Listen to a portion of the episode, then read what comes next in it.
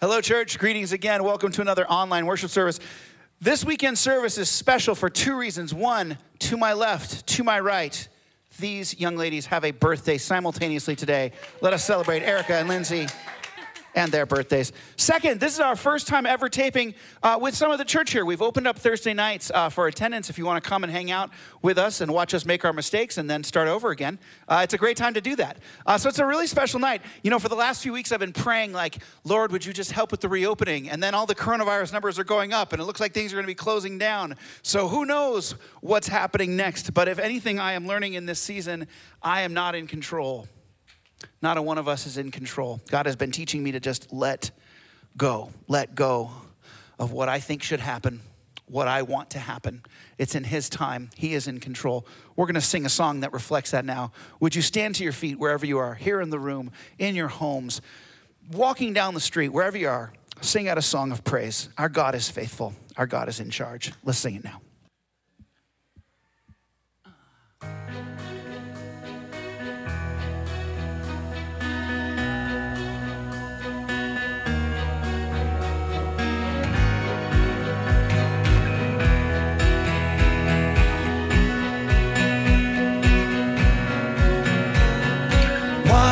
Turned into wine. Open the eyes of the blind. There's no one like you. None like you. Into the darkness you shine.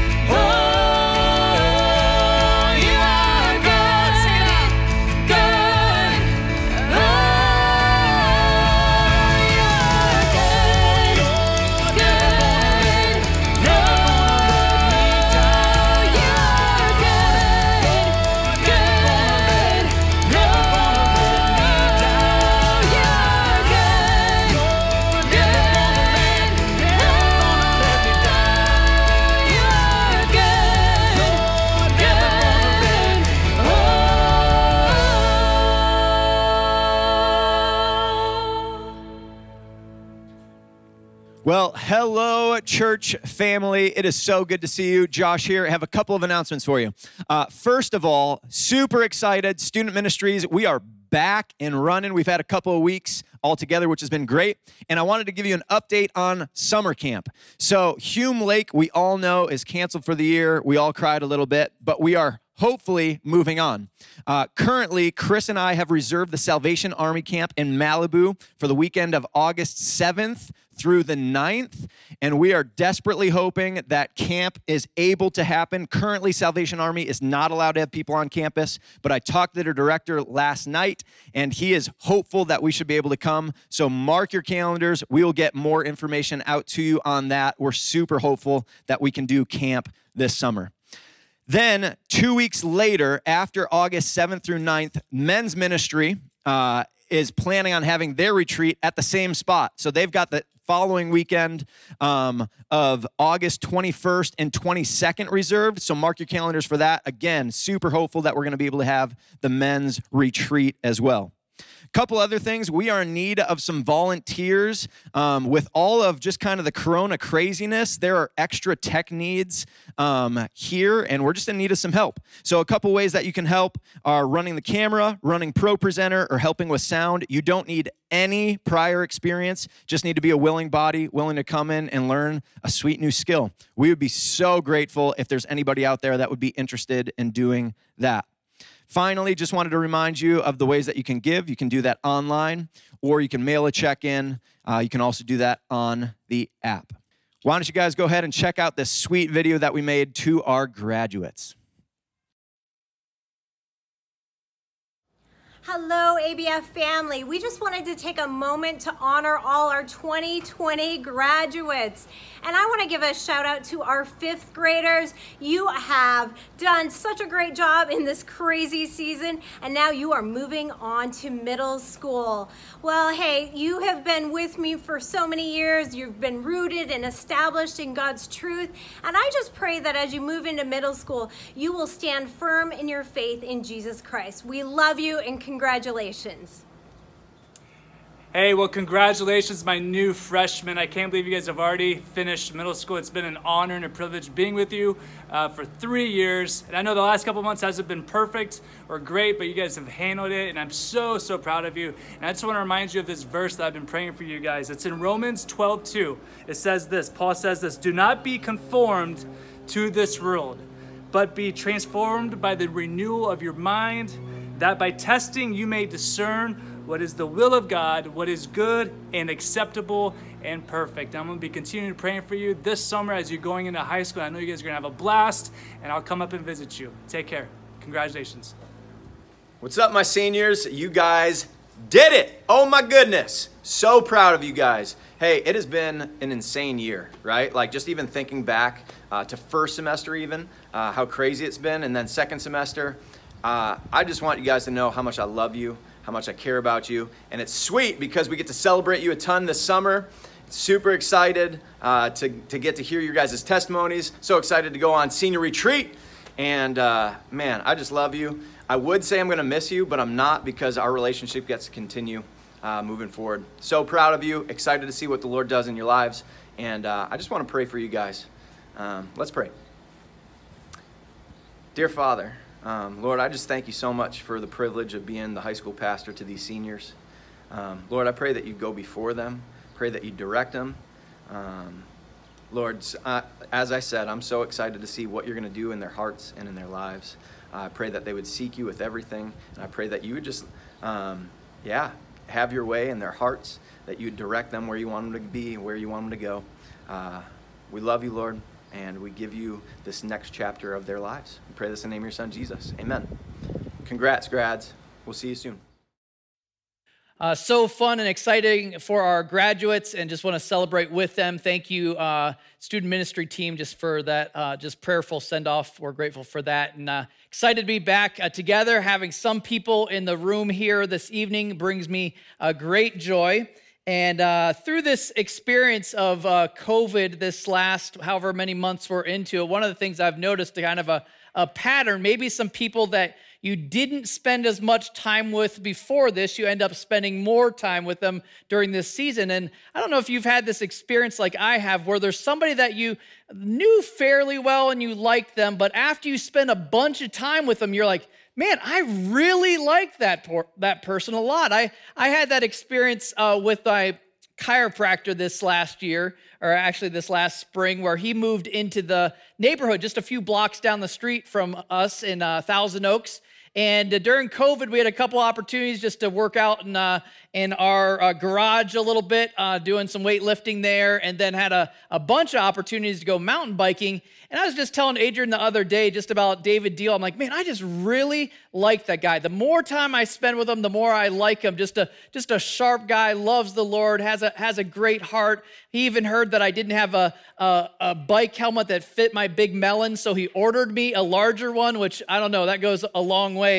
And uh, I don't know, for me, when I was thinking about this passage and this story of the Exodus, I really uh, think about that same idea that uh, we, on a larger scale, the more we get to know God, the more He's revealed to us, the more we should grow to love Him. The more we get to know about His character, about His personality, the more we're drawn to Him. And my hope is in this study in Exodus, that's what happens. So I was diving in this week, I was looking and I was like, man, there's so many cool characteristics of God that are on full display because of this. Up until now, I mean, it's been 450 years that, that they've been in, in uh, Egypt and they've been in slavery and they knew of God, but they didn't necessarily know him personally. Well, now the veil has come off and he's revealing himself. And so, in this week's section of scripture, I'm going to do things a, a little bit different. It's going to be less of, of main points and more things I just notice and appreciate about our God. Hopefully, it'll be a blessing to you as we study this section of scripture. Let me pray as we dive in. Lord Jesus, we thank you for this chance to be together and literally to be together physically, some of us in the room, but then for many who are still watching this from their homes or computer screens, God, we just ask that you'd be present and moving and working in a way that only happens when we open your word. You say that it's living and active and sharp as a two edged sword. I just pray that it would actually do the work that it was meant to do. And in this, we would come to know you better as we explore this section of scripture. We invite that now in Jesus Christ's name. Amen. Well, if you have your Bibles or a phone or whatever means, I would love to have you follow along with me. We're in Exodus chapter 12 here today. And, uh, just working our way through chapter 13. But starting here in the first verses uh, that we're looking at is in chapter 12, verse 33. And if you remember last week, this is coming right after God laying a, a heavy hand of authority on the Egyptians. It says in verse 33 the Egyptians were urgent with the people to send them out of the land in haste, for they said, We shall all be dead. So the people took their dough before it was leavened, their kneading bowls being bound up in their cloaks on their shoulders. The people of Israel had also done as Moses told them, for they had asked the Egyptians for silver and gold jewelry and for clothing. And the Lord had given the people favor in the sight of the Egyptians, so that they let them have what they asked. Thus they plundered the Egyptians kind of a, a, strange little section of scripture here. You remember God in last week's account had given them warning after warning, 10 in fact, demonstrations of his power that he was trying to push them to finally set the Israelite slaves free.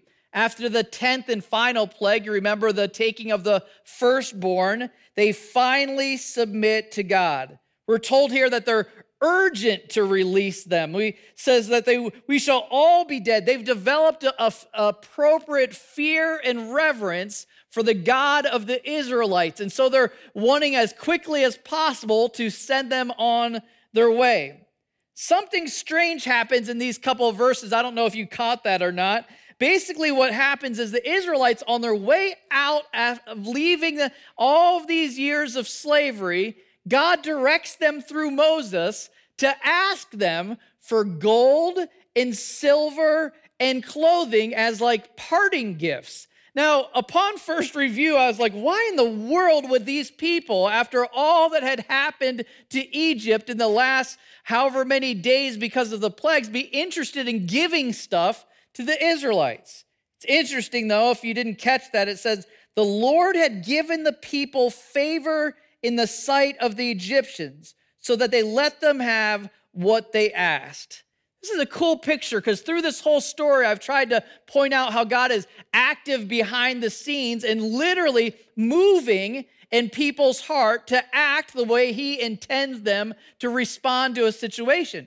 In this, we see God is moving by giving them favor in the eyes of the people of Egypt.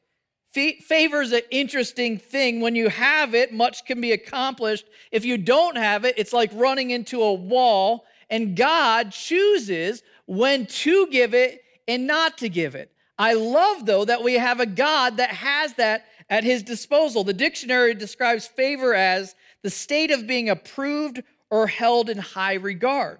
So here, now the, the, the, tur- the tables have turned. These people that were once considered slaves are now seen with favor. If you do a study on favor through scripture, you start to see the, the pattern of just consistently God working in people's hearts and minds to give them favor towards a particular person. It's talked about with Joseph, it's talked about with Moses, with Job, with David, with Esther, with Ruth, with Samuel, with Daniel, and with Jesus. And then with the start of the new church, even the early church, it's referred to them having favor with the people. Basically, this is a healthy prayer as we're coming before God to bring to Him. I think it's an awesome thing because the cool thing about favor is there's nothing that you can take on yourself. It's not something that you've done. It's something, a wonderful way to point favor or to point glory to God for that, to honor Him because of what He's done in your life. So, whether you're going into a job interview, whether you're trying to mediate some family drama, whether it's a evangelistic effort, maybe students, whether it's with a new teacher, it's an appropriate prayer to pray. I remember Adrian and I moving here from Chicago. That was one of our big prayers. God, give us favor in this community. And we have a God that has unlimited favor at his disposal. I love this about him. That was my first of five observations. To continue in the story, basically, immediately after the release of the, uh, of the Israelites, God institutes a few new things in this newly established nation. One of the things that he establishes in chapter 12, verse 43, all the way through 13, 16, he wants them to celebrate some different things. He wants them to celebrate the Passover. He wants them to consecrate their firstborn. He wants to institute the feast of unleavened bread.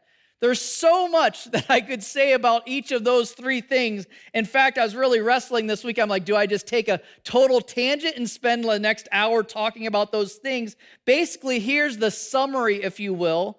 All three of those things, the big idea is that they were mechanisms for remembrance. Again, mechanisms for remembrance. They were ways for the people to remember what God had done in their lives the way that he had provided, the way that he had rescued them. Why was that necessary? Think about that. The very first thing our God does is he establishes times to remember him. Why does he do that? Because he knows the heart of man. We're prone to forget his rescue and provision. We're prone to worry. We're prone to have our attention misdirected.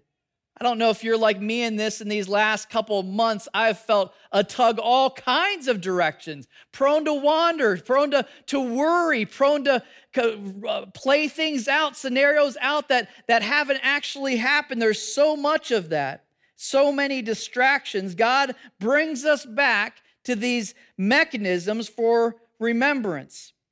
As a staff, we took some time earlier in the week to, uh, to carve out to watch a couple of uh, sermon videos. We normally go to a couple different conferences in the year, and both of the ones that we go to were canceled. But we were watching a, a video with Andy Stanley. I don't know if you're familiar with that past, pastor, but he is a wonderful communicator. And he was talking about the priority of, of getting our hearts and our lives centered back on the kingdom of God and his righteousness, seeking those things first. He talked about in the conversation on the, the sermon there, he talked about having a recentering routine. I like that expression. a recentering routine. Basically, having something in your day that brings you back to having Him at the center. I don't know what that looks like for you. Some of the things under the new covenant that we have that are recentering devices you have communion, you have baptism that get our eyes back on Jesus Christ. But he was bringing up oh, how about on a daily basis? What are some things that you can institute to put in place that gets you off of social media? That gets you to stop thinking about whatever the government government's saying today or whatever slander is happening or whatever is going on. What gets you back and centered? Maybe it's a morning prayer walk. Maybe it's just simply consistent time in God's word. Maybe it's it's actually listening to a sermon online. Maybe it's a designated time of worship. Maybe it's a good conversation with a, a friend a trusted friend that loves and serves the Lord. I don't know what it is for you. Andy Stanley brought up one of the th- routines that he has that centers himself back on, on Christ is starting each day with the Lord's Prayer, just talking that out in the morning, walking through that personally. I like that our God, I love that our God recognizes our tendency to go this direction. And he tries to put in place recentering ideas, plans for our life. Verse or chapter 13, verse 17, we continue in the story. So after establishing these routines, we see how God then leads them to move. It says in verse 17 of chapter 13, it says, When Pharaoh let the people go, God did not lead them by way of the land of the Philistines, although that was near. For God said, Lest the people change their minds when they see war and return to Egypt. But God led the people around by the way of the wilderness toward the Red Sea. And the people of Israel went up out of the land of Egypt equipped for battle. We'll pause there for a moment. Basically, if Moses would have had the Waze app or any kind of map of sorts, he would have seen that the fastest route to the promised land would have been going north through Gaza. It would have skipped any kind of water. Instead, we're told that he that God takes them directly the wrong direction basically. Basically takes them on a route skipping the Philistine territory. God explains why that is but he leads them in the wilderness towards the Red Sea Basically, the kind way of saying this is this was the scenic route. That's maybe the probably not what any of the Israelites would have described it as, but that's basically the case. He said, I'm going to take you on a little detour before we get to the promised land. A couple years back, my wife and I, uh, we were planning a, a, trip to see her family up in Vancouver. And uh, we had mapped out this trip and we were going to make it just this scenic version. We took the, the longer way to get there. We had a couple different stops on the way. We had a Crater Lake, we had San Francisco, all these plans to get there. But we didn't realize that our kids didn't have the maturity to enjoy all those things. All they wanted to do was just get from point A to point B instead of actually slowing down and absorbing all the beauty that God had around the way, uh, the, all that He had surrounded them with on the way. He had a specific, God has a specific plan in this. He doesn't always go and operate on our timeline. He wants us to learn to trust and worship Him. Think about that for a moment. We're all about getting things done as, as quickly as you can. We're all obsessed with time saving devices and any way we can cut a corner. But that's not how our God operates. We're so committed to getting tasks done, we forget about who we're becoming. God has a different plan. God has, isn't about efficiency. He's about more about who we're becoming rather than necessarily where we're going. I like Isaiah 55 8, where you need to understand what Isaiah concluded. His ways are not our ways. So we can either respond to it in frustration. I picture my kids at certain times in that trip just sitting in the back seat with arms crossed and frustrated about the, the long route and how long we were staying at different stops. And really, isn't that a picture of our response when He takes us through tragedy, when He takes us through obstacles? We get so frustrated. What if instead we flipped the script and we started to see our hardship as going the scenic route. What if we saw this COVID election year as a scenic route, learning to trust and worship Him more rather than trying to rush our way through it? Think about all the different things the Israelites would have missed about God's faithful provision if they had just gone straight into the promised land. Sure, they might have had a, a, a, a house with a, with a two stall camel garage or whatever, but, it, but God had something more. He wanted them to see the provision, His care along the way. The same is true for us. He's more concerned, again, about who we're becoming rather than necessarily getting us there. Maybe if our end goal aligned with His, personal transformation, we might begin to see the scenic route as a positive rather than a negative. Continuing in the story, we also see something unique about our God in verse 19, chapter 13. It says, Moses took the bones of Joseph with him, for Joseph had made the sons of Israel solemnly swear, saying, God will surely visit you, and you shall carry up my bones with you from here. Strange little verse there. Let me give some explanation. Let's not forget that all of this was the fulfillment of a promise that God had made to Abraham about his, his about becoming a great nation and eventually leading him to the promised land.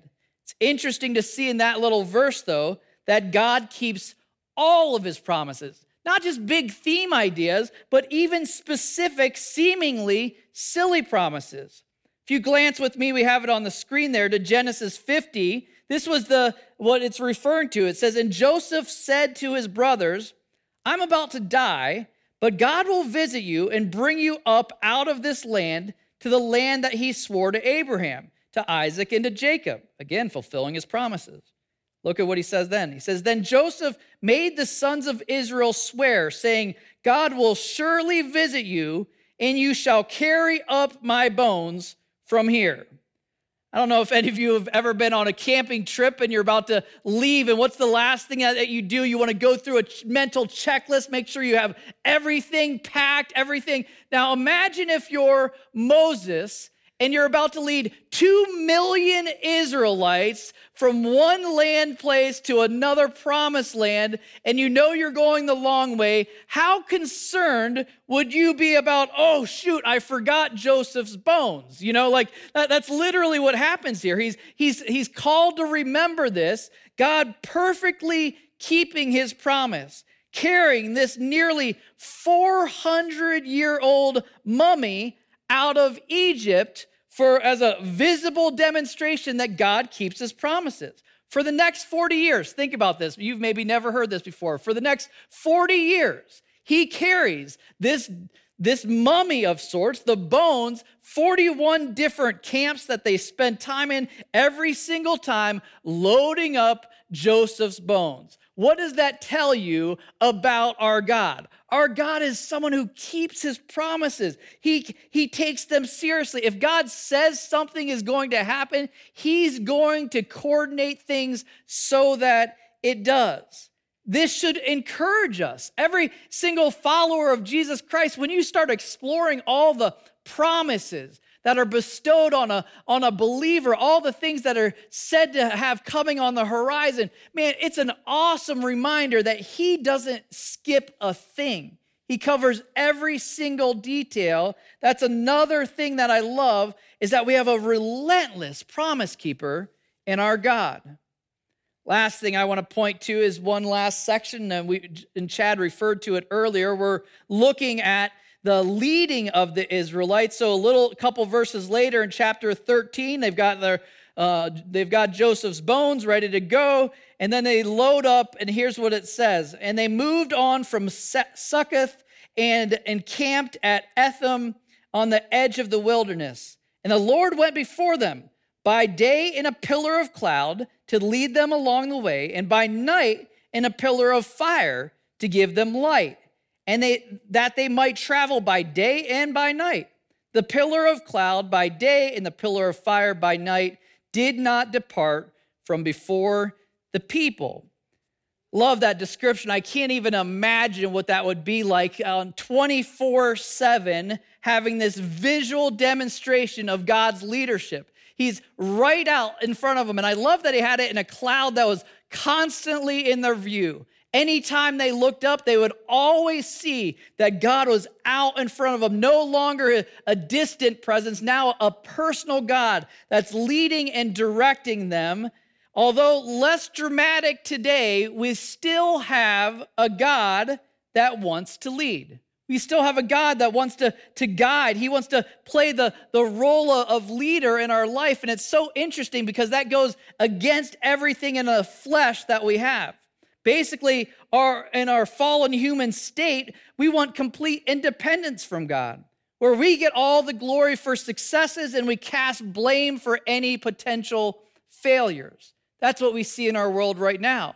Some, a, a, a culture, a people that separated them consistent, themselves consistently from our God. But God wants to bring us back under his leadership. Our country's so desperate for his leadership. If they just could have eyes to see it. They don't realize that he's the one that can change somebody from the inside out. It's not about behavior modification, it's about God leading and changing somebody and transforming them from inside out. But I think a lot of times people have to start by changing their perspective about God's leadership think a lot of times God people see God as a as a divine killjoy that always wants to say no to anything fun or anything that they are going to enjoy. For Father's Day, I brought this up here. For Father's Day, I might have just gone off the camera there. For Fa- Father's Day, I was given this as a gift. Basically, this is uh, how my kids, I guess, see me. It's basically a no button. And anytime you press it, no, no, no, it tells a different version of no. And they thought I could save some a thousand times no. Uh, I th- thought I could save some time with just having this button to push. It actually kind of made me sad to think about that. But if you think about us and our perspective of God, He's not like a lame dad, like obviously I am, that's always saying no. He's a God that desperately wants to tell us yes if we're asking for the right things. He's a God that loves to say yes. He's not a cosmic killjoy. He loves to hear what our requests are and, and respond to with yes, yes, yes. I was listening to a sermon about that even this past week. Uh, so often we think of him as wanting to say no, but think about it. The whenever we're wanting to ask, for direction or leadership, but we have a decision that we're trying to make, and we're like, I have no idea what I'm going to do here. Our God is like, I want that request. I want to step in. I want to fill the gap that you can't. When you ask for forgiveness for a mistake, yes, that's the answer. When you want to be set free from addiction, the answer is yes. I'd love to say yes to that. Release from anxiety about COVID, yes, I want to do that too.